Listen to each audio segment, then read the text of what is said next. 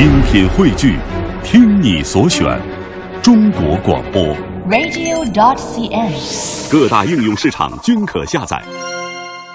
接下来呀、我们再来听李妍希小朋友讲的他们家的故事。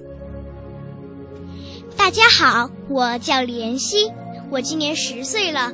今天我给大家讲一个我自己原创的亲子故事《爱唠叨的妈妈》。我有一个爱唠叨的妈妈，每天唠叨过去，唠叨过来，真是没完没了。其实妈妈说的都是一些琐碎的不能再琐碎的芝麻小事儿，就好像唠叨在她嘴里生根发芽，与舌头紧紧相连了。咱们来看看我妈妈每天都是怎么唠叨的吧。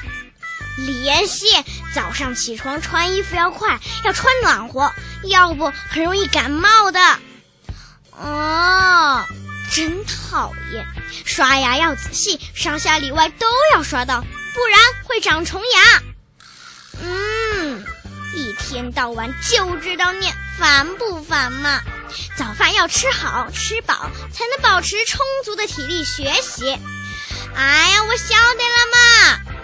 路上注意安全，过马路走斑马线，要看红绿灯，绿灯也要左看右看，先看左边再看右边，一定不要闯红灯。天哪，他竟然能一口气说这么多话，难道他也练过绕口令儿？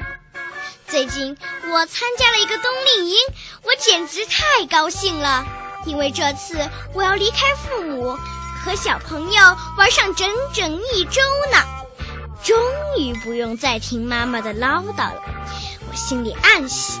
我可以想干什么就干什么，想穿红的就穿红的，想穿绿的就穿绿的。我想披着头发就披着头发，我就喜欢这疯疯癫癫的样子，反正你也管不着。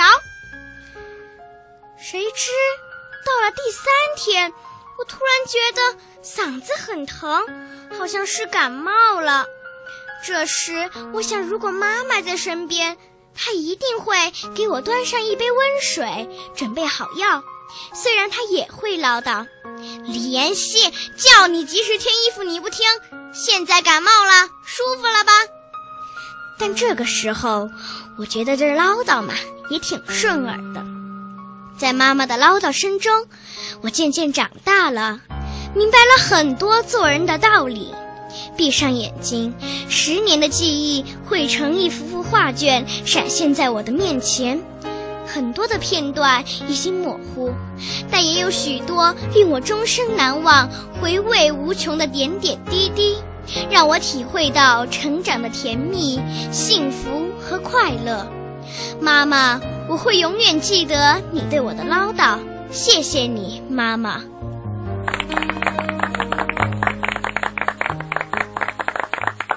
好啦，听广播的小朋友，重庆的小朋友讲的《我爱我家》的故事，今天呢就听到这儿了。